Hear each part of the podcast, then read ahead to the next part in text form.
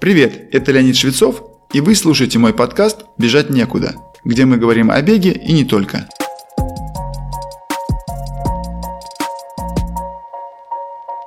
Сегодня мы обсудим, какие гаджеты могут пригодиться бегуну. Работая над сегодняшним материалом, я наткнулся на одну интересную мысль, высказанную на странице магазина спорттоваров «Кант». Автор статьи Александр Козлов задает вопрос, можно ли бегуну обойтись совсем без гаджетов. И сам же на него отвечает. Если вы не элитный бегун и ваш результат в марафоне не находится в районе 2.20 или быстрее, то вам сегодня без них ну совершенно никак. И я согласен с этим мнением. Причем на тренировках они нужны и элитным бегунам. Только на соревнованиях нужны только часы на руке. Конечно, бегать можно и с простыми часами, но если вы хоть маломальски заинтересованы в своем прогрессе, грамотном планировании и хотя бы отчасти научном подходе, то добро пожаловать в сегодняшнюю тему. Самым необходимым гаджетом является, конечно, пульсометр с часами. В далеком, теперь уже 1987 году, я имел возможность впервые познакомиться с таким устройством. Представлял он из себя этакий небольшой пластмассовый кирпичик с ЖК-экраном на запястье, плюс ремешок на грудной клетке. На нем имелось три кнопки на лицевой стороне. Чтобы попасть на них приходилось приложить некую сноровку. Но, к счастью, за 34 прошедших года размеры пульсометра уменьшились раз в пять. Они стали красивыми по дизайну, но, самое главное, удобными и в разы более функциональными. Для тех, кто только знакомится с бегом, скажу, что это настоящие компьютеры, связанные с GPS и при Bluetooth соединении с телефоном, еще и с интернетом. Какой же в них теперь заложен функционал и чем он так полезен бегуну? Несомненно, самым важным и, собственно, единственно действительно необходимым свойством является способность измерять показания пульса и его изменения. Причем делать это довольно точно, при определенных условиях, конечно. Некоторые производители объявляют об электрокардиографической точности своих приборов. Поскольку начинающие спортсмены-любители не имеют правильного представления о работе своего организма и не понимают, в каком режиме или интенсивности следует бегать, им просто жизненно необходим такой внешний контролер. Помимо пульса, современные часы измеряют скорость бега, изменение высоты или профиль преодолеваемой трассы, частоту шагов, частоту дыхания, соотношение контакта ног с поверхностью и даже кое-что еще. Например, на основании анализа полученных данных вычисляют различные функциональные показатели, такие как МПК или VO2 max, спортивное состояние и эффективность тренировки. Вышеперечисленные данные позволяют бегуну и его тренеру не только контролировать пульс и держать его в запланированном диапазоне, но и судить об эффективности тренировочного занятия. Особенно ценны такие сведения в последовательности дней и недель. По ним можно судить об эффективности тренировочного процесса. Помимо данных непосредственно о тренировках, хороший смарт-пульсометр может иметь несколько дополнительных полезных функций, которые вы можете не ожидать. Они не просто интересны, но и действительно очень полезны для улучшения вашей жизнедеятельности и вашего здоровья. Например, они могут отображать структуру и продолжительность сна в каждой фазе. То есть это фазы быстрый сон, медленный сон, глубокий сон. Рекомендуемое восстановление между тренировками. Общее количество шагов и расходуемых калорий энергии за день. Ну, в общем, много чего интересного. При тренировках в затрудненных условиях, например, в жаркую или наоборот, чрезмерно морозную погоду, а также при беге в гору или по холмистой местности, показания ЧСС тем более будут вам полезны. Представьте, что вы приехали в Таиланд и вышли на вечернюю пробежку после многочасового перелета. Ну, решили встряхнуть мышцы, там разогнать кровообращение.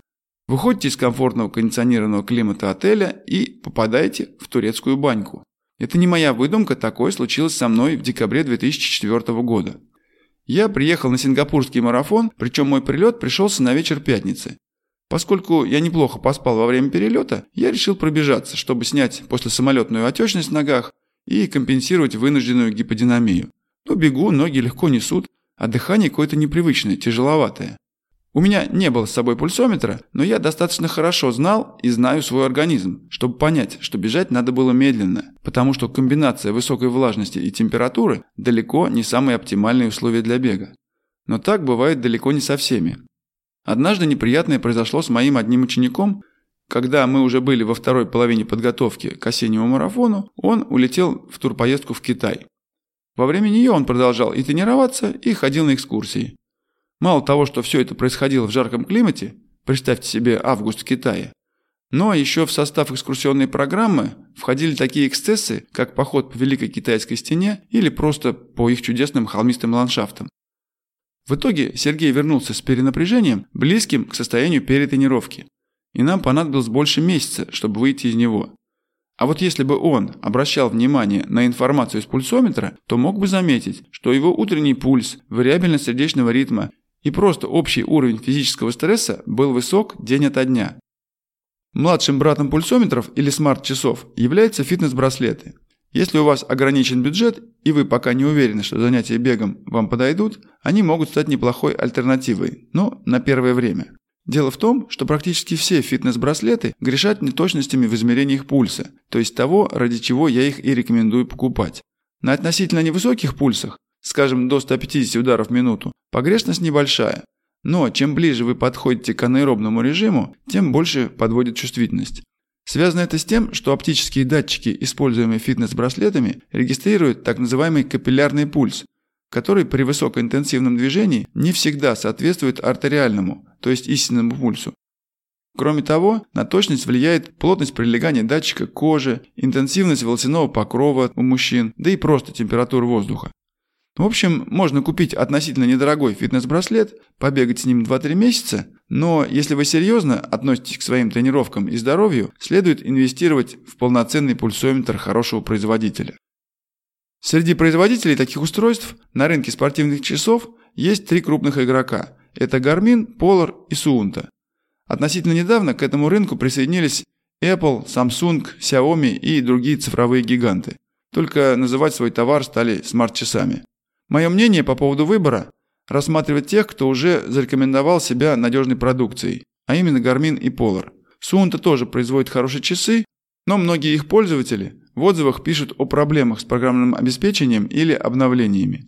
В любом случае, каждый выбирает на свой вкус и цвет. Хочу только добавить, что при выборе почитайте отзывы не только о производителе, но и о конкретной модели часов. Потому что есть реально удачные модели, остающиеся в производстве и в продаже по несколько лет. А есть новинки, которые на поверку оказываются менее удобными или просто сырыми. К слову, оптическими датчиками оснащены практически все наиболее дорогие смарт-часы, включая Apple Watch. Предположу, что в них датчики более точные, но все равно и они имеют погрешность. Поэтому спортсмены, желающие получать точную информацию о работе сердца, всегда в дополнение используют нагрудный датчик, который регистрирует именно сокращение сердца или разность электрических потенциалов, возникающие на коже. То есть тот же принцип, как и в случае электрокардиограммы. Да, это менее удобно, но тут приходится выбирать между точностью и комфортом. Многие обозреватели гаджетов для бега относят к ним и спортивные наушники. Не скажу, что я прям принципиально против них, но почти. Дело в том, что надевая наушники, особенно те, которые называются канальными, то есть полностью закрывающими наружный слуховой проход, спортсмен изолирует один из важных каналов входящей информации – слуховой. Если вы бежите по кругу стадиона или на тредмиле, то это еще куда ни шло. Во всех других ситуациях блокировка слухового канала информации может существенно снизить безопасность, причем вплоть до тяжелых последствий. Например, можно не заметить приближающийся транспорт или просто приближающегося более быстрого бегуна. Но даже если вы предусмотрите все опасности, есть тенденция, что бегуны в наушниках, особенно слушающие быструю ритмичную музыку, имеют склонность к превышению нужной интенсивности и темпа бега. И это точно может не пойти на пользу. Например, чемпион мира в марафоне 95 -го года, испанец Мартин Фис, в ответ на вопрос, бегает ли он в наушниках, говорил, что во время бега надо слушать свой организм, свое дыхание, сердцебиение и общее самочувствие. Полноценно это невозможно, если бегун сосредотачивается на музыке в ушах. От себя могу добавить, что мне очень нравится слушать звуки леса. Я часто бегаю именно в таких условиях. Ради справедливости скажу, что сейчас существуют спортивные наушники, использующие так называемую костную проводимость. Например, эту технологию используют наушники под названием Aftershocks. У них звукоиздающая мембрана прикладывается не к уху, а непосредственно впереди слухового прохода. То есть у пользователя открыт слуховой канал, а звук воспринимается через кость. Это удобно и безопасно. Сразу признаюсь, что я сам не пробовал, видел только в обзоре. И напоследок хочу рассказать о двух гаджетах, являющимися относительно передовыми. Один из них подойдет бегунам любого уровня. Второй целесообразен больше для тех, кто стремится достичь более высоких для себя результатов. Первый, собственно, это не совсем гаджет, а скорее технология. Сегодня я уже упомянул о ней. Она называется HRV или вариабельность сердечного ритма. Справедливости ради стоит сказать, что она и так уже используется наиболее продвинутыми моделями всех производителей. Предполагаю, что именно на основе анализа HRV рассчитывается прогнозируемое время восстановления после тренировки и, возможно, некоторые другие метрики. Можно пойти чуть дальше и скачать приложение под названием Elite HRV, и это позволит достичь более высокой точности в диагностике состояния спортсмена.